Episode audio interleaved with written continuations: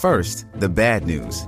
SAP Business AI won't help you generate cubist versions of your family's holiday photos. But it will help you understand which supplier is best to help you roll out your plant based packaging in Southeast Asia, or identify the training your junior project manager needs to rise up the ranks, and automate repetitive tasks while you focus on big innovations. So you can be ready for the next opportunity. Revolutionary technology, real world results. That's SAP Business AI. Survivor 46 is here, and so is On Fire, the only official Survivor podcast. And we have a twist this season. The winner of Survivor 45, Dee Valladares, will be joining us every week. We're going behind the scenes of the biggest moments, the how and the why things happen, and the strategy and analysis you can only get from someone like me, a Survivor winner. Listen to On Fire, the official Survivor podcast, wherever you get your podcast.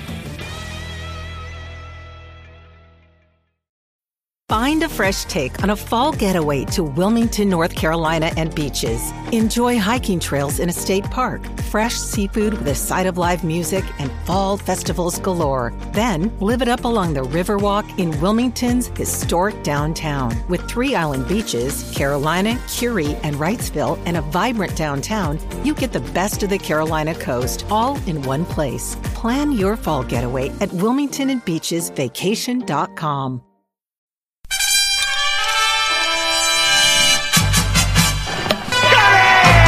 cheers. Here's Siddle. He's got it! He's given it in! Taylor Siddle's got a hat-trick on his birthday! Gone! Gone! Gone!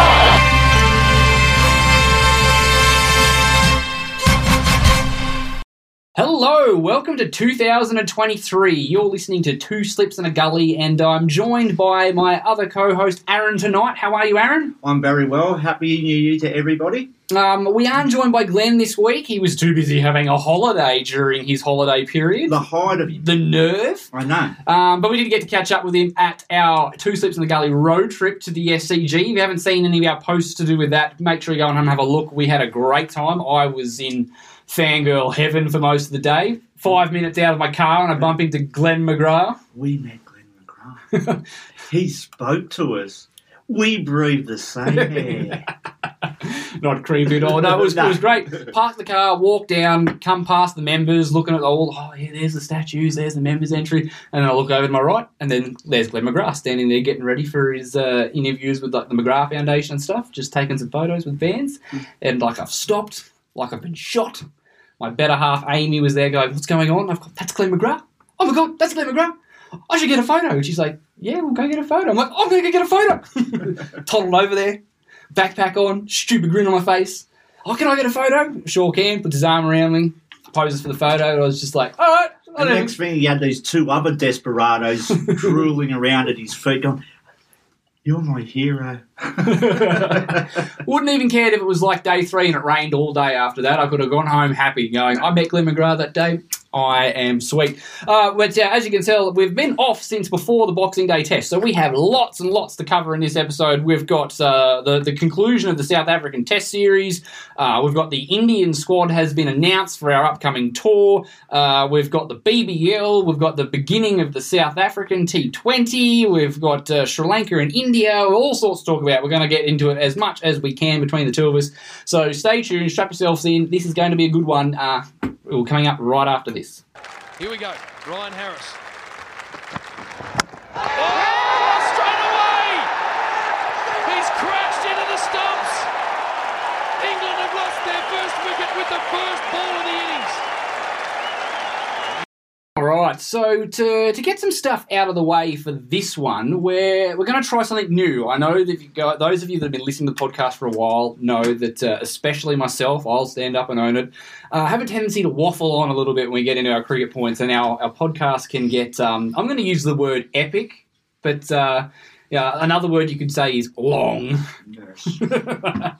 so we're going to rattle off a few of the uh, a few of the, the points we want to get across in in, in this round with uh, with a lightning round. So we've got uh, we've got two minutes to have our bit of a say, and then once the alarm goes off, uh, we're going to move on to the next point. So uh, we're going to do that, tackle some of the, the big topics that we're probably not quite as on top of as we need to. We don't want to then stretch it out into a, a big, long yarn as we waffle on about it. So we're going to start off uh, in in just a second. So we're going to rattle through uh, five topics uh, in the next uh, the next ten minutes. So uh, strap yourselves in. This could be interesting. It's the first time we've done this. We haven't we haven't rehearsed it at all. You're, So about, you're about to hear the prototype on air. yeah, if there ever be such thing as live in a podcast, this would be about as close as it gets. Yes. All right.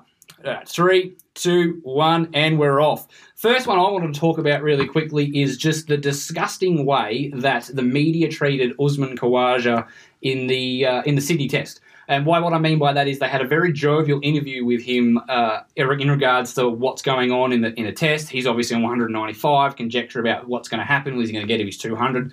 Yada yada yada. Um, in that, he he very much tongue in cheek remark going, "Oh, I think Paddy Cummins. It'd be a bit harsh for Paddy Cummins to declare on me. I think I'll get to go out again." Now, without any context at all, they just took that blurb, that quote, and put it up on their social medias, their pages, with no other thing there. It was just Usman Khawaja on the state of play in the Sydney Test. It'd be harsh for Cummins to declare on me, I reckon I'll get to go out and bat again, just to get the five runs. We've already lost so much time in the game. He's obviously having a bit of fun with the, the, the commentator, and then his words are being twisted around to make it look like that he's putting himself above the team. There was no context there. That was it. And the, the comments, for anyone who hasn't seen the media, were all full of Kawaj is such a selfish, blah, blah, blah, blah, blah. And I just think it's disgusting that they would misrepresent the facts like that just to get clicks. Um, Fox. What, you, if you, you had any understanding about the way the Fox media empire works, this is how the Fox media empire works. I know. Okay, they do it in America, they do it in England, they do it out here in Australia because essentially they own the media out here, and they can do things like this that show absolutely no. It's just uh, it's clickbait. Yeah, it is. It's, it's Just just clickbait. That's it's, all it is. It's upsetting. It's disappointing. We should be better than that. Like Yeah. it should be better than that. It wasn't even just a by the numbers interview. It was a very friendly one, which then they've turned around and painted him like a villain. And I think it's disgusting that the I've, like if they came back and tried to interview me after the close of the, the, the innings, I would be like, "No, get stuffed." The last time I interviewed with you guys, I was painted out to be a selfish bastard. I'm not Yeah, interviewing with you anymore. Joke with you guys. I mean, and but this, Oh, that's it. that's it. time is done. So, yeah, not not great from Fox Sports there. So, moving on to our next point now. Ready? Go.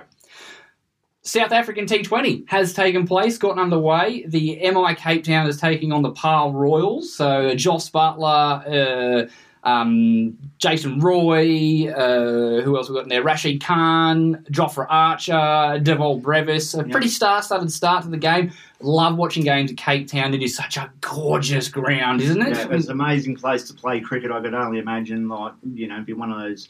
I guess as a Test cricket, to be a bucket list sort of place to go and play. Um, certainly, like just the, the the beautiful nature of the of the surrounds just are, are amazing.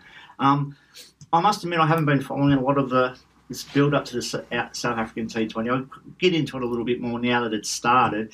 It was a very Um, impressive looking crowd. I think it's going to be really, really big for um, South African cricket. They're always talking about that it's it's a little bit on the wane over there, and I think this is just the this is the good thing about T20 is that it does get the the common man, so to speak, back into the game. Yeah, uh, look, I, I couldn't agree more from that point of view. And clearly, um, after what we've seen out here with their with their test team, um, there is some issues in that in their the foundations of their cricket that need to be addressed. And what we're finding around the world is T20 is the cash cow that enables you to go and do these things. Uh, one thing that was particularly of interest for um, Australian fans is it saw the return of Jofra Archer for this game, and boy, did he have a day out. I believe it's his first game of top class cricket um, Since he got injured, so about yeah. 17 months, and he picked up, I think it was four for 26. It was. Uh, Really, really good showing from Jofra. Um, very, very impressive. I didn't get to see the whole game. I went and watched some highlights before coming out here just for this for this segment, and he looked sharp. He looked quick. Yeah. You know that that one that really rears off a length that you don't think it's short enough to get up, and it gets up. He he's got that back. So a big. Big quick test to see if he can do that over the course of a test match, but he certainly looks like, at least in the short term, he's got uh, his cricket legs back underneath him. Yeah, um, he is the X factor in our in our next Ashes quest. So far, so good. We've gotten through it okay. Uh, all right, next one. Uh, India and Sri Lanka have started their one day international series, and uh, Virat Kohli has returned to form, which again would be something that's of note to the uh, the Australians heading into uh, into a test series. Obviously, you know, white ball runs and red ball runs are a bit different, but um, any runs are good runs for, Yeah, for a I- batsman. I, I- somehow I don't think that they're going to be. I mean, it really doesn't make too much of a difference to them because they're great players to spin their home conditions. But that wicket was. you know, They should have been charging tolls on it. Really, it Yeah. was so Three flat. three seventy in the first for, know, for the first dig, and you open- fantastic hundred from Kohli. Yeah, your openers have gone out and got over fifties each out over a run of ball. They were like, I think I, I turned it on and they were like two hundred in the twenty seventh over. Yeah, it was. It yeah, was- a bloodbath. was you a- wouldn't want to be a. Sri Lankan bowler. And uh, In reply, but very very impressive century from um was it Shanaka? yeah, Dasun Shanaka. Um, and then Pathum, balls. Pathum Nissanka was. Yeah. He was solid up top, but considering you're chasing 370, he Yeah, wasn't. He, wasn't, quick enough. No, he wasn't. Um, big talking point out of that is that uh, Muhammad Shami tried to mankad um, Shanaka on 98, and Yeah. Rohit Sharma said, "No, No, we're not having We're any not. of that. we're not doing that." What a let's honestly, people, let's take our hats off to a to an international captain of a country who seems to be all well and good with the run out at the non-strikers end, as they like to call it. Who said no, we're not having that. I think what was good about that is, you know, I think they would have seen that we've got the game fairly well in hand at this point. They're probably not going to chase down 370, and running out the opposition captain on 98 is, in that manner, is a bit of a bad look. So, um, Oh, a bit of a bad look. It's an absolute disgrace. It's an absolute disgrace. That's what it is. it is. Um, so yeah, look, I think hats off to him. It would have been interesting if the game was on the line. Would he have still done the same thing? Um, they this has got to stop. It does. It's got to stop. We are so far so good, so far so good. All right, so the next topic I want to talk about is just uh, the Big Bash, how the Big Bash is going. Um, so it's been a it's, it's been a good tournament so it's far. been an ex- It's probably been one of the better tournaments that they've put on. Certainly in the last few years, Oh. the standard is very high. I think we are getting to the point though where we're starting to get, especially with a World Cup that's just taken place, with a little bit of fatigue. I mean, I'm playing Supercoach, and like I have had no interest in watching either like the game tonight or the game last night. I've watched. I think I watched the first few overs because I knew that the, my guy was was Yeah. opening the batting. He got out, and then I'm like, uh, so I think we're hitting we're hitting the point where we need to really start being getting to wrap it up. But as I'm I'm, I'm pretty sure most teams still have another seven games left. Yeah. Um, so yeah, I think we're sort of hitting that point that. Again, I was full of beans last, enjoyed the cricket, and Yeah. then sort of just after New Year's, I was like, Yeah. "Is this still going?" But it's it's been a great tournament. There's been so many storylines. Matt Short has been phenomenal. A revelation. I mean, he's bat. He and on, on top of previous good form. I mean, this is no great surprise to anybody who's watched him previously, but the ball striking of this guy has to be saying you need to be opening or batting very high in the order for a T20 international team. Yep. He is. He's.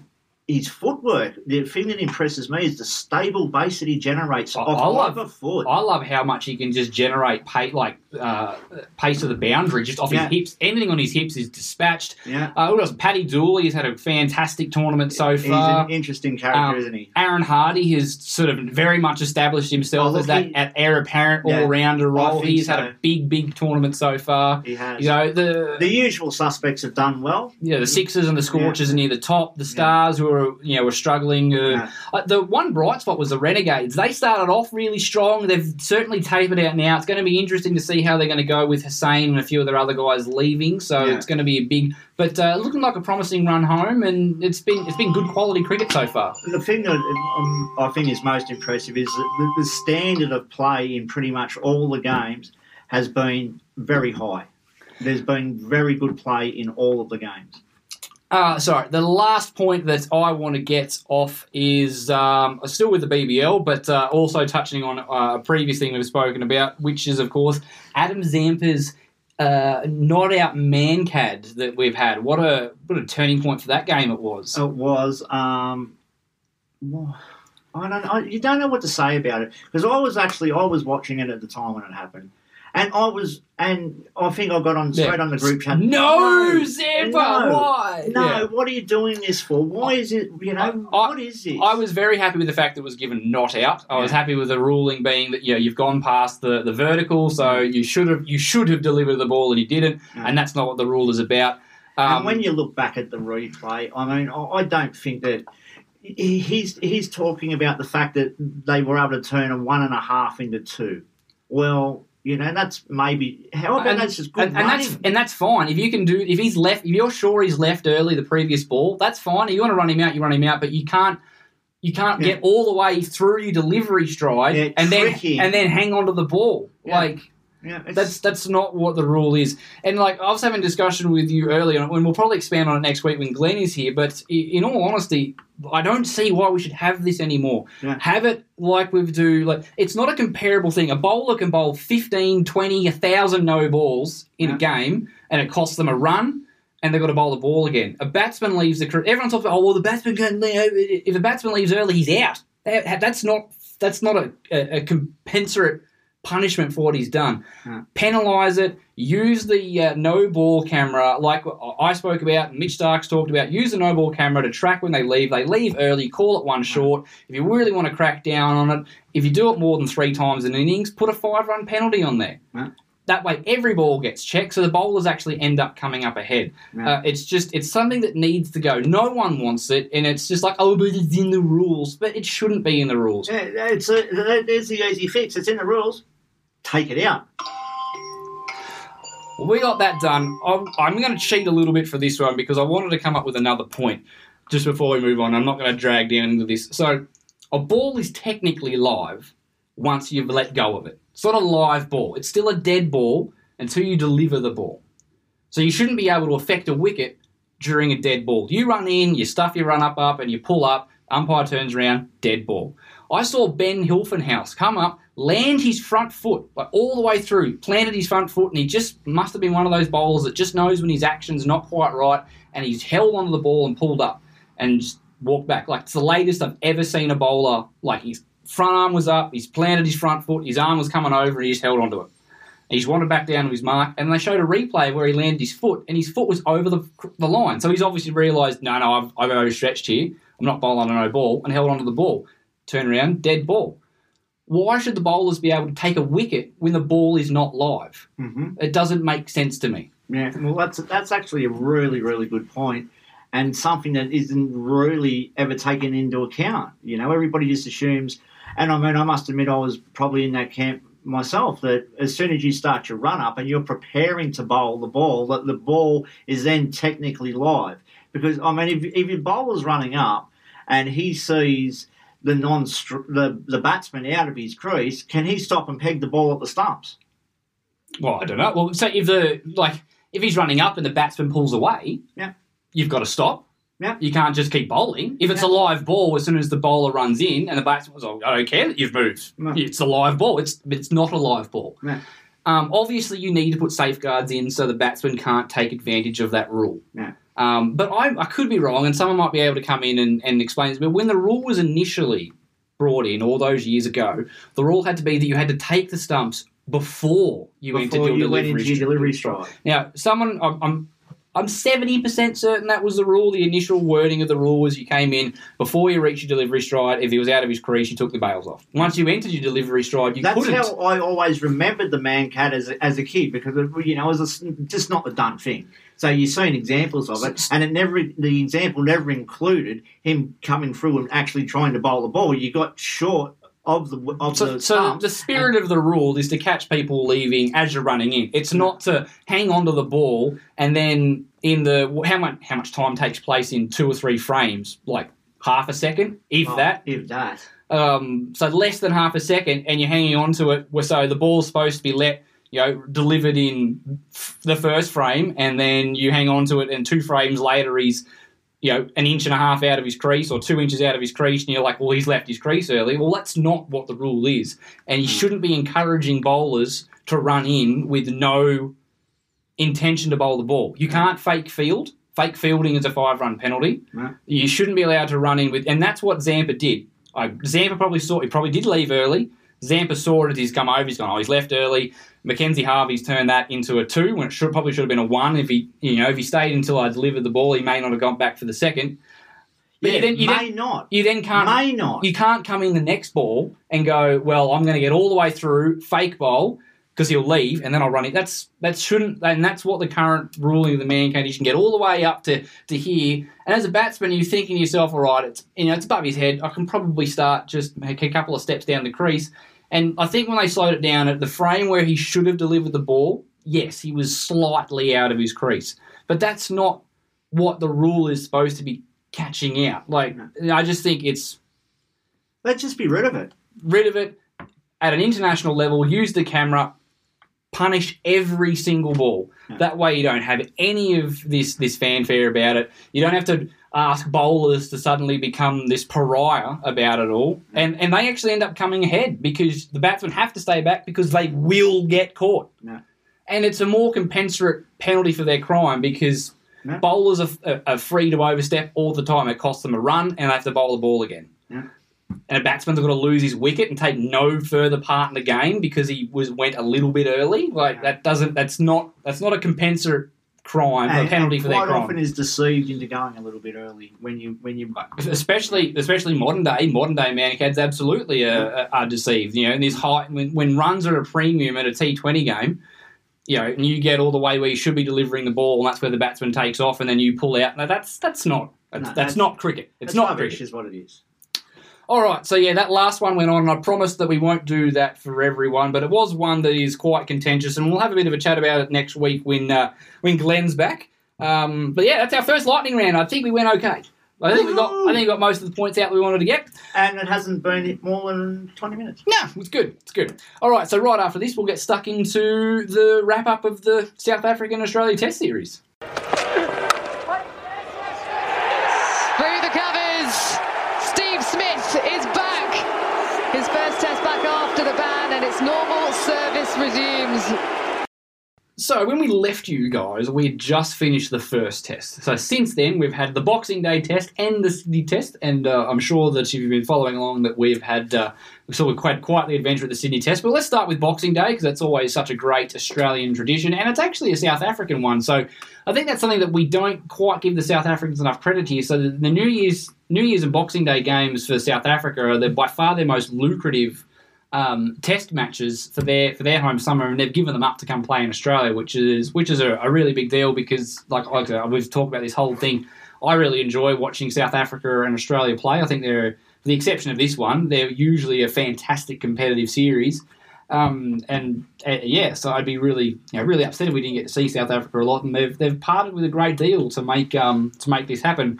Uh, so going to the first uh, sort of the, the Boxing Day the Boxing Day test. So South Africa started well, not great. Let's face it. Let's face it. Yeah, Coming out Boxing Day, Yeah, look, um, I think that they really have been exposed for. It's unbelievable to think they come here as the third ranked test nation in the world, isn't it? they've really slumped. They've really struggled to find any consistency Yeah, with the bat, which I- just means that they've got no pressure at all with the ball. Yeah, and you look you look at the South African teams of not that far past, and some of the great batsmen, the great batsmen, the Amlas, the De Villiers. I mean, you know, like I don't know about you. I actually do know about you. AB De Villiers is up here somewhere on my pedestal. Oh, he's he's- one of the greatest players I've ever seen. Seen. To be Um, honest, I think he would have. He'd close to having the best technique I think I've seen of a bat. Like he- one of the, just one of the best batsmen I've seen. Just Yeah. and the way that he manages to still excel in the, the hardest of circumstances Yeah. is what does it for me. Um, He just, And like I said, the, the great Hashim Amla, um, Graeme Smith, Kallis. you know, Kallis, the list goes on. And where where is- where is that tradition now with these guys? Who who in that test lineup that they put out on Boxing Day, and again in the in the third test, they in this test series they had three different number threes. And and the num- guy who they wanted to be the number three wasn't here. So But he was a, he was playing domestic cricket over in South Africa, which really confused me. It was Yeah. Ryan Rickelton. Yeah, exactly. And it's like, you know, he's the only other guy who's going to come into the team to bat, you know, in a top order. Um, they really don't have any guys in there who are test quality. And they've been exposed by good bowling attacks. They got exposed by England. They've been exposed by us. And the, the, the most disappointing thing for me Was it like was- nine straight innings they went without breaking 200? At Yeah. point it was. It's just extraordinary. I mean, that's like going back to the depths of the sort of things that happened to us in the 1970s and and things like that. So, um, I the thing I was most disappointed about in both Boxing Day and in the Sydney Test match is their bowlers. That's Yeah, a, that, that is a te- that is a world class attack that they brought out here, was and- blunted. and they just did not get it right. They're tactically poor, bowled lengths that just were Well, we'll we'll talk about that when we get to the Sydney one. But we were saying the entire time that we were watching, you know, Smith, Head, and Khawaja go and do their thing, Mm. is that consistently all of them were way too short. There were so many runs scored square of the wicket. It was Yeah. ridiculous. Yeah. Too short, too straight. And you know, look, you you didn't look at any any highlights of Travis Head over the last two years in Australia, but you just keep feeding it to him and Like- feeding it to him. It's like, Like we said in really? the, the little video teaser that we posted after the, the, the day's play, I think Khawaja was on 195, and in the play he scored like 12 runs in the V. Yeah. 12 runs in the V out of, out of basically 200. Like, Yeah. why are you not making this guy drive? yeah, exactly on a wicket that was was holding a bit. It wasn't a, a, fast wicket by any stretch of the imagination. Yeah. Australia got the best of it, I would imagine. You, you'd have to say in in Sydney, um, but I mean. They're dis- they were been disappointing all over the country, the South Africans, and it just like the Gabba wicket. Yeah, you can you can have your conjectures about that. The Melbourne wicket was a good one. Yeah. the Melbourne wicket was a good one, and they were appalling. We didn't, we didn't have any issues with it as we marched on and scored, what was it, yeah, 575? yeah, five seventy odd. Um, but Boxing Day itself was a great day of cricket. I mean, um, you know, Dean Elgar got himself into this series a little bit in that one. He's had a horrid time, but he actually scored the 20, 26 runs and then just, oh, just ran himself out with a brilliant bit of work from Marnus. So he would have been loving that on on Marnus Boxing is Day. starting to get a bit of the Dean Joneses about him, isn't he? Yeah, he's turning Yeah. into a bit of a. Hunting around in the covers there and then putting batsmen under all sorts of pressure. Um, and then you had uh, a little bit of a fight back from Verreynne and, and Marco Jansen, both knocking up uh, 50s for that. So you had a bit of a fight back. And then um, the, the wonder kid, Cam Green, coming off people saying that he He- should be dropped after the West Indies series. Yeah. Fifer on Boxing Day, Yeah. five for 27 off, Yeah. off 10.4, and like broke he broke the back of the, the Yeah, and- dismissed both set batsmen. And he then- went for ten runs in his first over, by the way. yeah. So So yeah, once he got once he got the range, he was okay.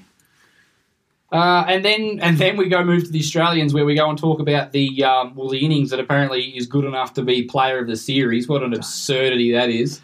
Um, Like yeah. all credit to David Warner, uh, scoring a double hundred is no easy feat against that attack and off 255 balls. Brilliant, absolutely brilliant, vintage David Warner. But- and very difficult conditions too. I mean, the guy struggled physically and stuff like that. But is he being awarded the man of the series because he he succumbed to cramp and had to be taken off the field and put on a drip or whatever it is? Look, even David Warner doesn't think that he deserved the player of the series when they were talking to him in the Big Bash commentary the other night. He thought it should have gone to, to Cummins. Uh, Um, um, I would have no problems with that. Or Travis Head. Yeah, Cummins or Head were the player of the They were, the, they were two most influential players. I mean, Travis Head's innings in Brisbane was just amazing innings. It won us the game. Like, yeah, that- when that's- when people will look back on that in history, that'll be written in, in the in the history books as one of the great inningses on on such a difficult wicket against a really really good attack. and the thing too, look it wasn't easy. like oh, I'll just hang around and block out and I'll No. grind my way to 92. He No. was swashbuckling. It Yeah. was. You know, it was like Viv Richards esque. It was Yeah. when the everything's falling around him and he's just there with you know all that swagger and the you know the no the no helmet and stuff. All the all the everyone's crumbling like a house of cards around Travis Head and he's like what as he's just flailing shots to the boundary like Yeah, um, he, his level of maturity this year has been the, the impressive thing for me as well. Like he, he looks, he's still playing his game, but he looks like he really is in control of what he's doing. Um, adding to the, well, the the the pain for the South Africans, Alex Carey brought up his maiden Test hundred, and what Yeah. a what a well deserving knock was an, that was. and it was an excellent knock too. Yeah. It really was. 149, 111 of 149 balls. And he was uh, dutifully helped out by uh, a stricken Cam Green who Yeah. caught, had to retire hurt. And when you look at the um, the X-rays for his finger, it was Yeah. quite a it was a mean break. Yeah, and, And and, then to, to hop it off, Nortje hit him on that finger again. And so he's come out and lasted 177 balls to bring up uh, another 50 for Cam Yeah. Green. It was a, a fantastic So the guy averages nearly 40 with the bat and under 30 with the ball, and we should drop him. yeah. And not to mention the fact that he has just got super glue for hands in the in the gully. Oh, hasn't he been a revelation in the gully? Like, you know, as a tall guy, um, it can be a bit difficult for him to get down. Doesn't seem he gets down quite well. Um, then we moved to the second innings where it was just the, they were hiding nothing, weren't they? The four South Africans. Um, I was really impressed. Like his numbers aren't special. Um, one for 62 off 18 overs. He bowled a lot better than that. He bowled mean. He bowled quick. Yeah. He bowled well.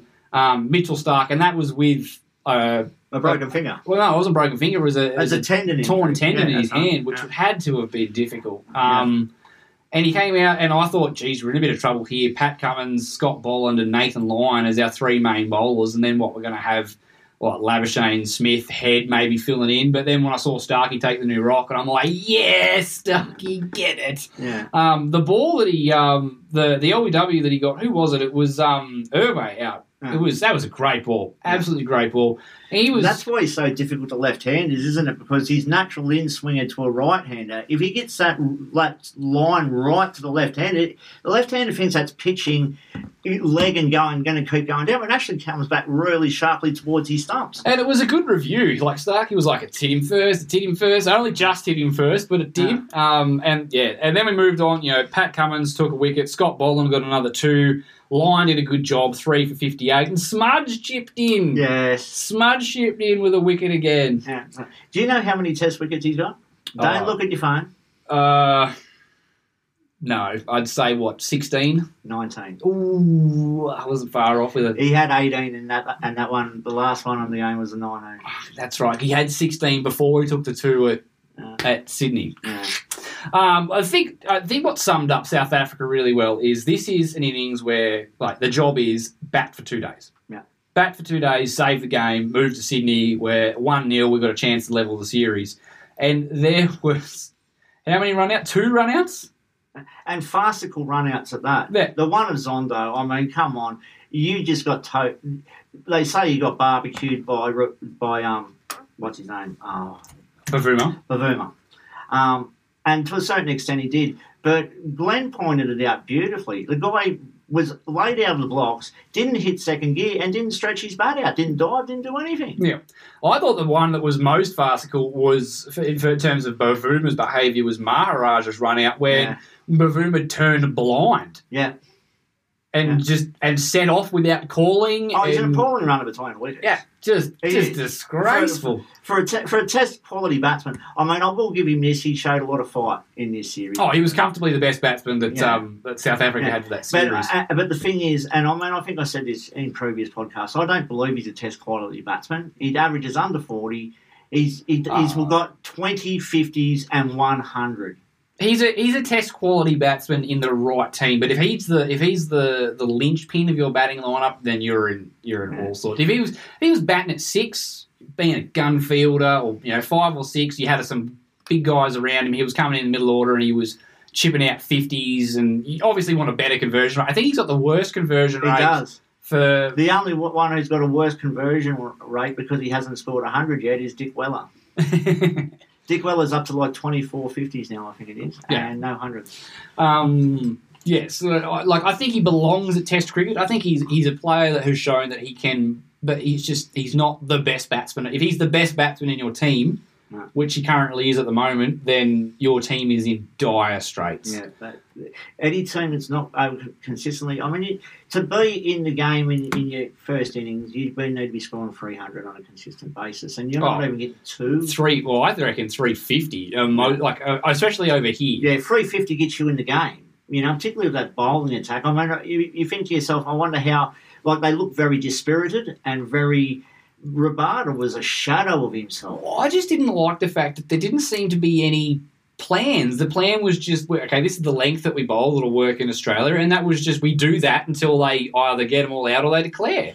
Like where was you know where like Cummins coming around the wicket in at Sydney and like banging it in, banging it in like with you know leg gully bat pad.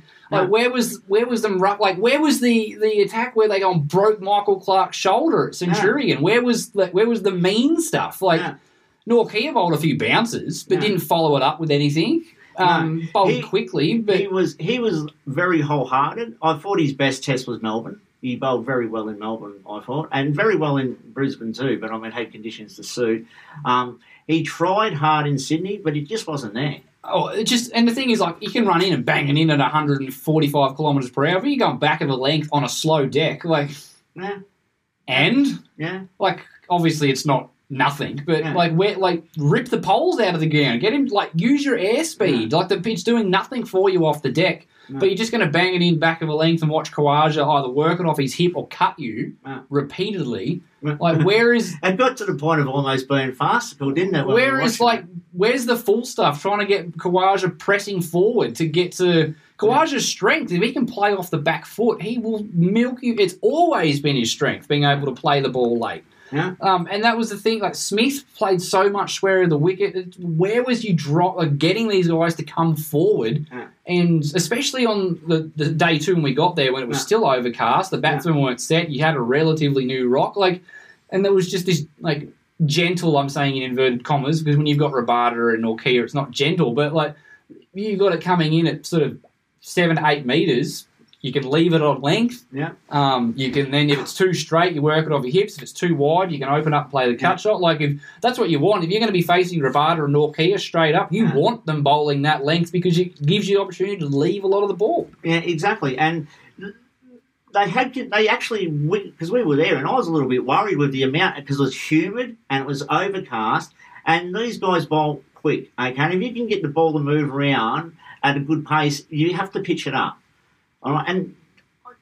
I was just astonished. Like I, I, I pointed out to you, when we were looking at up, up the wagon where they showed it, and Khawaja was about 170 or something, and he, he At, at, at that point, he had nine runs. he had in the- nine runs Yeah, in I, the V. I saw that graphic. That well. is just extraordinary. You know, that's just saying that we're just going to let this guy sit on the back foot and milk us. Because I mean, there was no there was no change to the plan. It was No. just all right. Okay, you come in and bowl this length. All right, now uh, Nortje, you come in and bowl this length. All right, now Jansen, you do that, but on the other side of the stumps. Like, And the thing is, what? and then we'll just and then we'll pepper that with um, Yeah. Maharaj coming in and bowling them long hops that they can just sweep to the boundary. Yeah, and the the, the interesting thing was they probably with Khawaja you don't notice it so much. He he kills you death by a thousand cuts.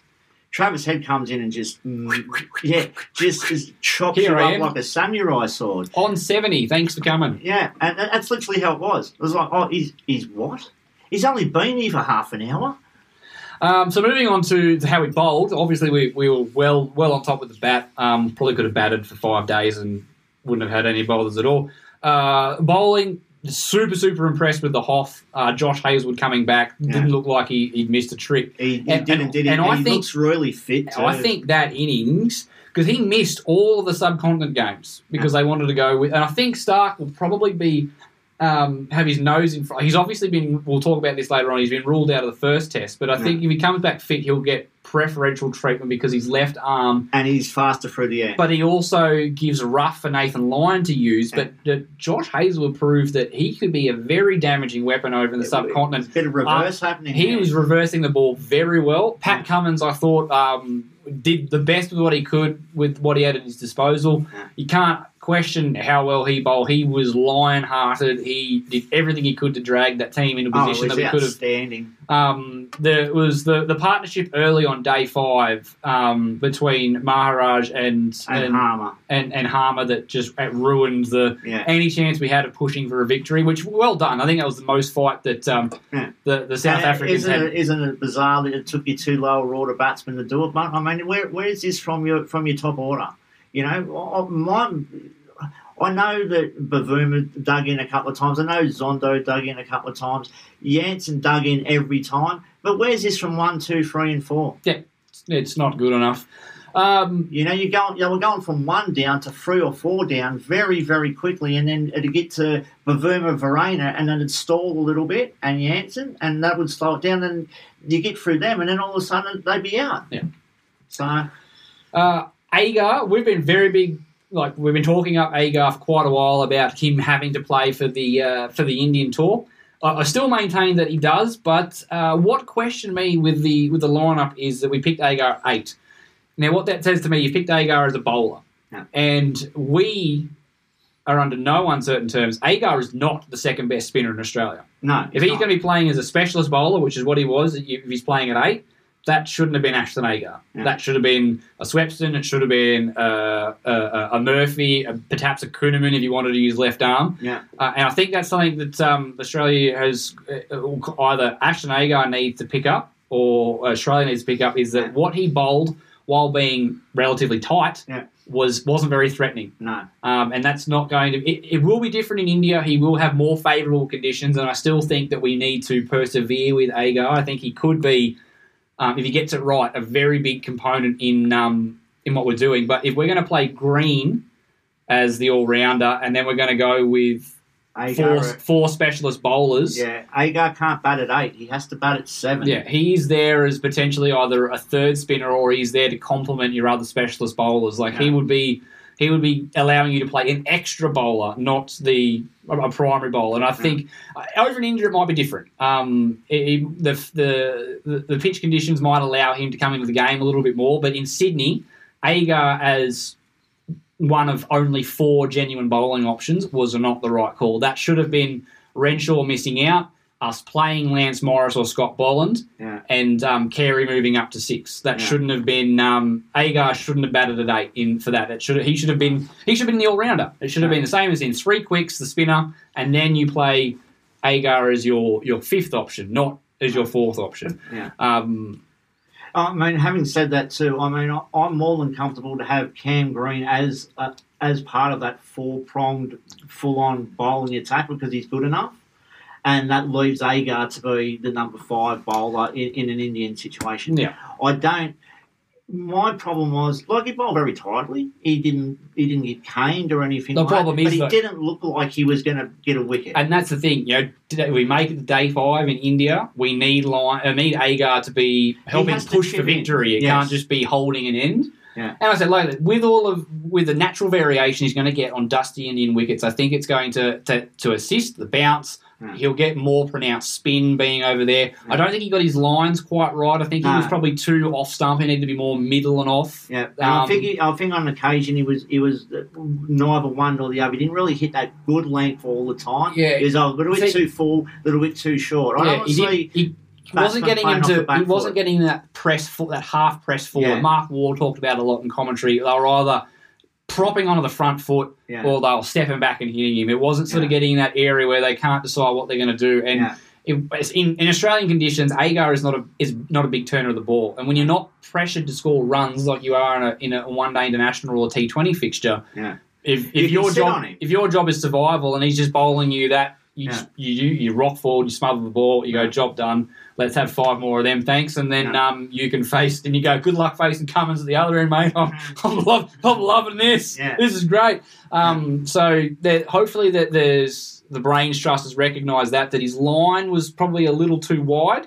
And his length was probably I, overall. I thought was a bit too full yeah. um, and and sort of make those adjustments. I, I still maintain that he has the skill set to take us a long way in in those conditions, but um, I think this is probably it for for Agar. If he doesn't sort of make this one work, that he that he Yeah. could be a guy that we could go to. Yeah. I don't think you see him playing too much white ball cricket after after this. So hopefully he, he gets that opportunity. Um, so yeah, great series all round. Uh, like I said, I'm, we're not too fussed with Warner winning the uh, the player Oh, of the series. That should have gone to someone else. That but, was uh, just ridiculous, really, wasn't it? it you know, like, um, and it makes you wonder: is are these awards based on like actual influence on the series, or is it like was it a sympathy thing because he got through and he got cramp and I had to carry him off? Okay, yeah, it just it just smacked of being like, what is this? Because we've dragged your name through the mud for the last Yeah. little bit. Now we're giving you because I think Fox Sports potentially have Yeah. a lot of the, the I think they do what too. happens. The, the Fox commentary team Yeah. do that. Yeah, it was just it was just a bit weird. Like yeah. And, and very nepotistic, I thought. Um, so, so yeah, it was a like I said, I love watching South Africa to play. This was a pretty disappointing series for mine. Um, Um, and when all the build up that we had for it as well, we were expecting a lot more. I was expecting Australia to do sort of what they did to South Africa's batsmen. Like, I expected the South Africa's batsmen to be really hard up against it. I expected it to be a fairly low scoring series, to be honest. So, you know, we might have a couple of guys grind out some runs.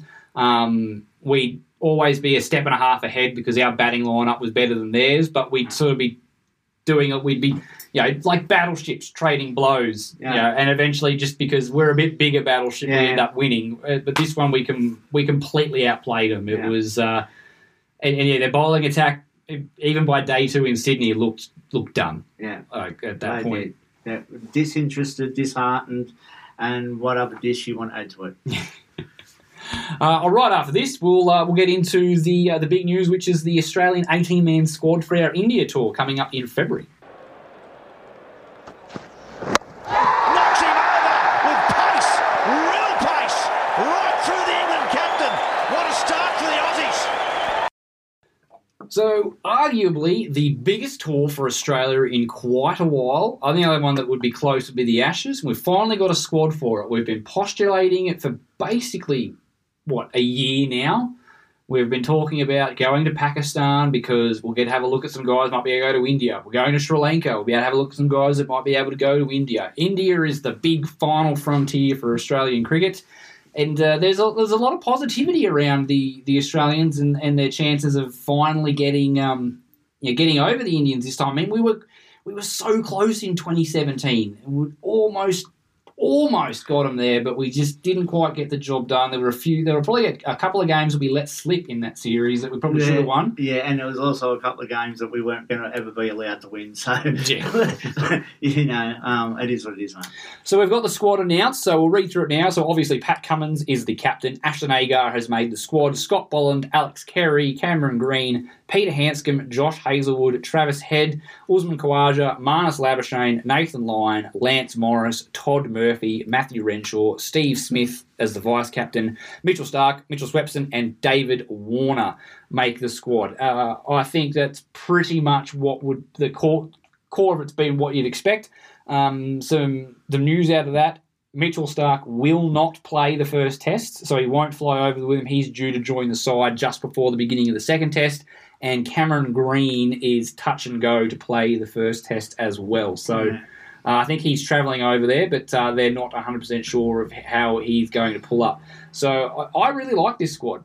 I don't think there's any real major holes in it. We've got uh, you know the usual suspects batting. And we've got two reserve batsmen being Handscomb and and Renshaw, who are both coming off very strong domestic seasons. Both of whom have shown um, tremendous ability about playing spin. Yeah, and the, the thing is too, like I think, you know, we've spoken about Marcus Harris before. I really think the gravy train's over for him now that he hasn't made this hit, this after being the reserve batsman for the entire and then being usurped by um, Renshaw in the last test. I think Marcus Harris is done now as an as an international player. What do you think of this? I, I'm happy that we've we've now moved on from Harris because I think we, we needed to, but I'm not sure I'm entirely comfortable with how we've moved on from Harris. Yeah, the, consist- is the consistency of selection is the issue, isn't what it? What has Harris done wrong to be dropped? I mean, we said at the beginning of the West Indian series, you're the next guy in. We're picking you because you're the next batsman. He hasn't batted to say that he is bad, so he hasn't had a chance to go, well, you're clearly not up to it. Hmm. And then for the next squad, despite the fact that he hasn't done anything wrong, he's not in it. I Yeah. just, it's just um, like just, I, another, just another baffling decision by the Australian selection panel, really, isn't it? I think we've, I think we've gotten to the right answer. I'm just not sure Yeah. I like the way we got to it. Yeah, If that Well- makes sense. Well, we uh, we got the right answer, but how the question was asked was probably a little bit dicey. I mean, I, I do feel a little bit sorry for him because when you when you've been pulled back into the squad after being in oblivion for a while, you clearly think, oh, you know, I've done enough to get, be back on, in the squad. And you'd And then- expect if then- there's an injury or whatever, Yeah. I'm the next guy in, and then and then they through, bring in Renshaw. through literal no fault of your own, Yeah, because he hasn't done anything to get Yeah. good or bad. exactly. He's now not in the so side. he's essentially wasted a whole summer following the Australian team around, not getting a game, not playing any sort of cricket of note at all. I think he played his last game would have been the Prime Minister's eleven. Yeah, well, he got he, he's playing for the Renegade. They released him to go and play for the Renegades. So, Okay, well- um, so he's got he's getting some big bash games in now. But yeah, so it's all, all the, the horse was bolted for Marcus Harris. So I mean, that's neither here nor there. I, I like I said, I, I feel a bit sorry for him.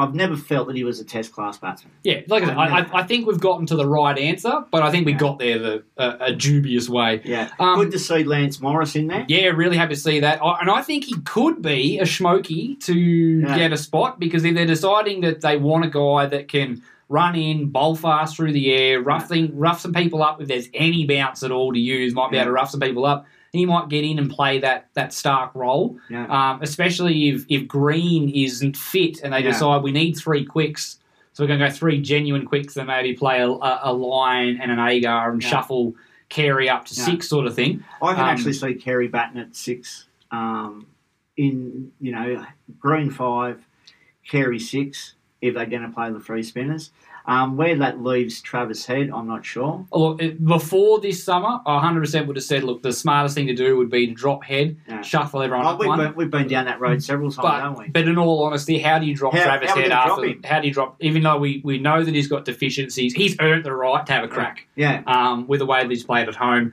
Uh, whether or not that it comes to fruition, but like, he has come out the way that he's conducted himself over this this test summer. He's earned the right The- to, the to thing have first him, crack at India. he's becoming such a mercurially dangerous batsman that he only needs to come off once or twice in the series, and that could be the difference between you winning or losing the series. Uh, so in terms of our spin depth, we've got uh, so Todd Murphy gets his maiden call up to an Australian Test Yeah. squad. Very happy with that. Uh, Nathan Lyon, obviously, and then Ashton Agar. So we've got one of each. Uh, left arm, or sorry, we don't have one. Oh, sorry, and Swepson. So we've got yeah, one leggy, two offies, and a left arm orthodox. yeah. Um, Plus, we've got like two other guys who can roll, or three other guys who can roll out some part timers yeah, as well. Travis, Steve, and and Yeah. Marnus all show that they're they're capable of handling a, a few overs. and of Marnus spin. can bowl seam up as well if need be. So, look, there's some options there in amongst. I think it's important to have guys in your batting lineup who can get contribute with the ball a little bit. And then with the quicks, you've got Cummins, obviously, who,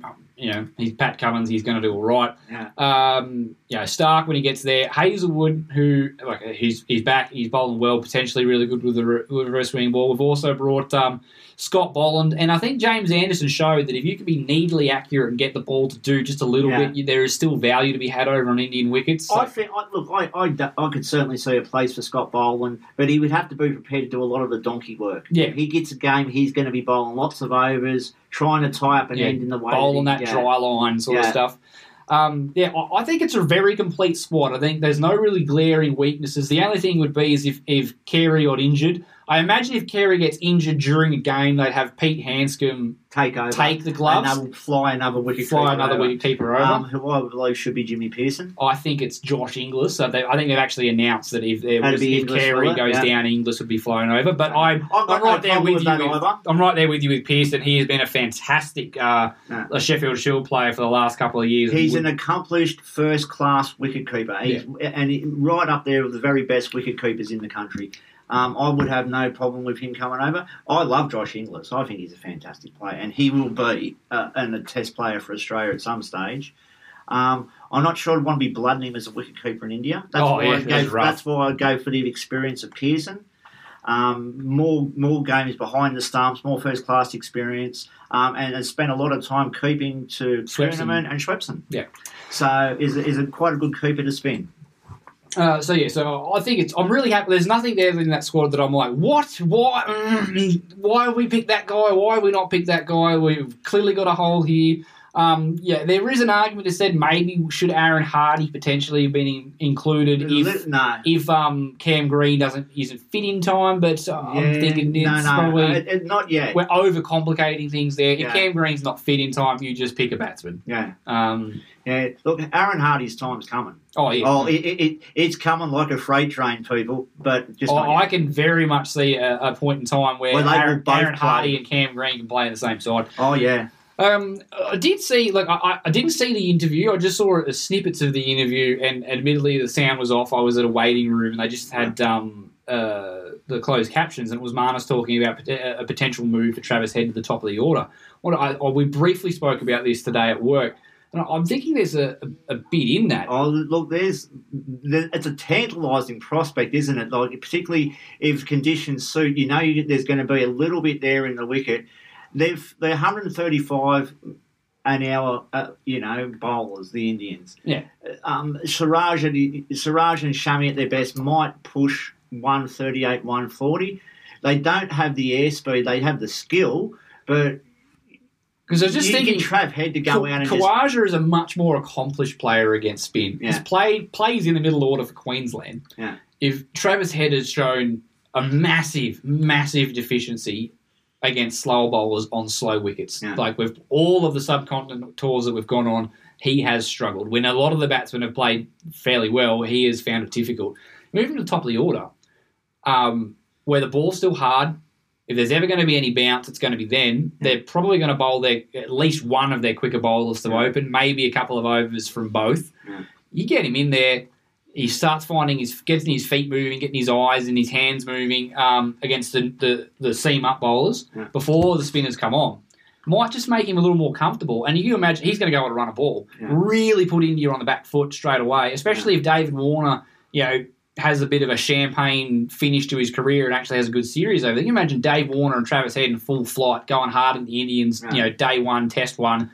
And then, you know, if he gets out, so be it. You've got Khawaja coming in at, say, five, who's who can take the innings deep. who, who likes playing on, especially on slower conditions now. He's really turned into some of the, like a, a slower, a slower pitch um, sort of Specialist, specialist, yeah. and, and uh, could be a way to help alleviate some of the concerns and really maximise Travis Head's strengths because. you know, if the top four do their job, he's just going to come in on a raging dust bowl with Jadeja at one end and Ashwin at the other, or Axar Patel at the other, and just Yeah. be, you know, sixes and sevens trying to figure out what he's going to do. This could be a way to just go in your job, see what you're doing, see ball, hit ball, and we're going to put you in a position that you've been doing it so well against the opposition quick bowlers, Yeah. and we're going to get you as many balls as we feasibly can against opposition quick bowlers. Yeah. Um, it's, uh, I really like that idea. I don't think we're it's, going to do very that. left field because it's basically going to tear up the balance of the team. I don't think it really. It's just a simple swap of Kawhi. So you, you're trading the the counter punch. Of The- Khawaja oh, for the fully out attack of Oh no! So you're trading the counter punch of head coming in at five and just Yeah. like really, really gunning up when the ball's Yeah. getting old. Yeah. To steadiness of Khawaja to to see you through to, to the see new to ball. see it through to the to the new ball, and Yeah. then and then you, you, the the trade off being is your counter punch is actually going to be a preemptive strike with Yeah. with head coming in early Yeah. and going really hard early on. Like I don't I don't think Australia is going to get too I don't. um, I think that that too is cute so too cute with it. I think that they're going to go and do what they've they've Yeah. done. You'll see Warner, Khawaja, Yeah. Labuschagne, Smith, and Head coming at five. But I just thought that's. Marnus is coming up there. I wonder how much that's being spoken about, Yeah. and um, Or as being one of potential Marnus's options. thought or just you know, yeah, Marnus being Marnus and just going doing his own thing. Um, we love you. and that being said, too, I didn't catch the whole interview, so it, I may be reading further into it than what I what it actually Yeah. was. But I, I think it's it's certainly an, a, an interesting um, way of, of looking at things. As it is, my my pick for the first test, obviously depending on conditions, would be so I said Warner, Khawaja, Labuschagne, Smith, Head. I'd have um, then Carey at six, Agar at seven, and then Lyon, Cummins, Hazlewood, and then I would Are we playing Swepson? if it was a real spinning wicket, like a real burner wicket, I would be looking at then going either Swepson. I'd probably go Murphy, to be honest. I, I like Murphy. I think Murphy brings something that um, Swepson hasn't showed in his brief career yet, and that's a level of consistency and control, and as well as having some penetration. Consistency and control is going to be big. I would be tempted, though, in all honesty, to debut Lance Morris. If, if unless it was if it was a wicket that screamed you have to have three spinners, three genuine spinners Yeah, on this then, wicket, no, you don't. then you'd go I'd go Murphy. But if it was a wicket that you might be able to get away with, you, you want to have three quick options, especially if maybe Yeah. that you end up bowling first. Just that extra airspeed, Right. um, help rough the ball up a bit more. You get I don't know how Lance Morris does with the reverse swing because I haven't followed him too closely at Well, I wouldn't Australian imagine level. that he would have But actually been exposed to that type of skill in his brief if, first they, if he can get the ball to reverse at 145, 150, he could be a huge weapon. So that would be mine. I would be going with the five batsmen, the keeper, and then the the five bowlers. Yeah. I, Being I, Agar, yeah. Agar Lyon, definite starters, and then depending on what you're looking at the wicket, if the wicket looks like it's going to be pretty dusty and you're going to get away with with two, Hazlewood and Cummins. If you want a third one, then go Morris, and then I would be going Murphy as my yeah. as my my third spinner. No, I would have no problems with any of that. Um, I don't think they'll go that way, though.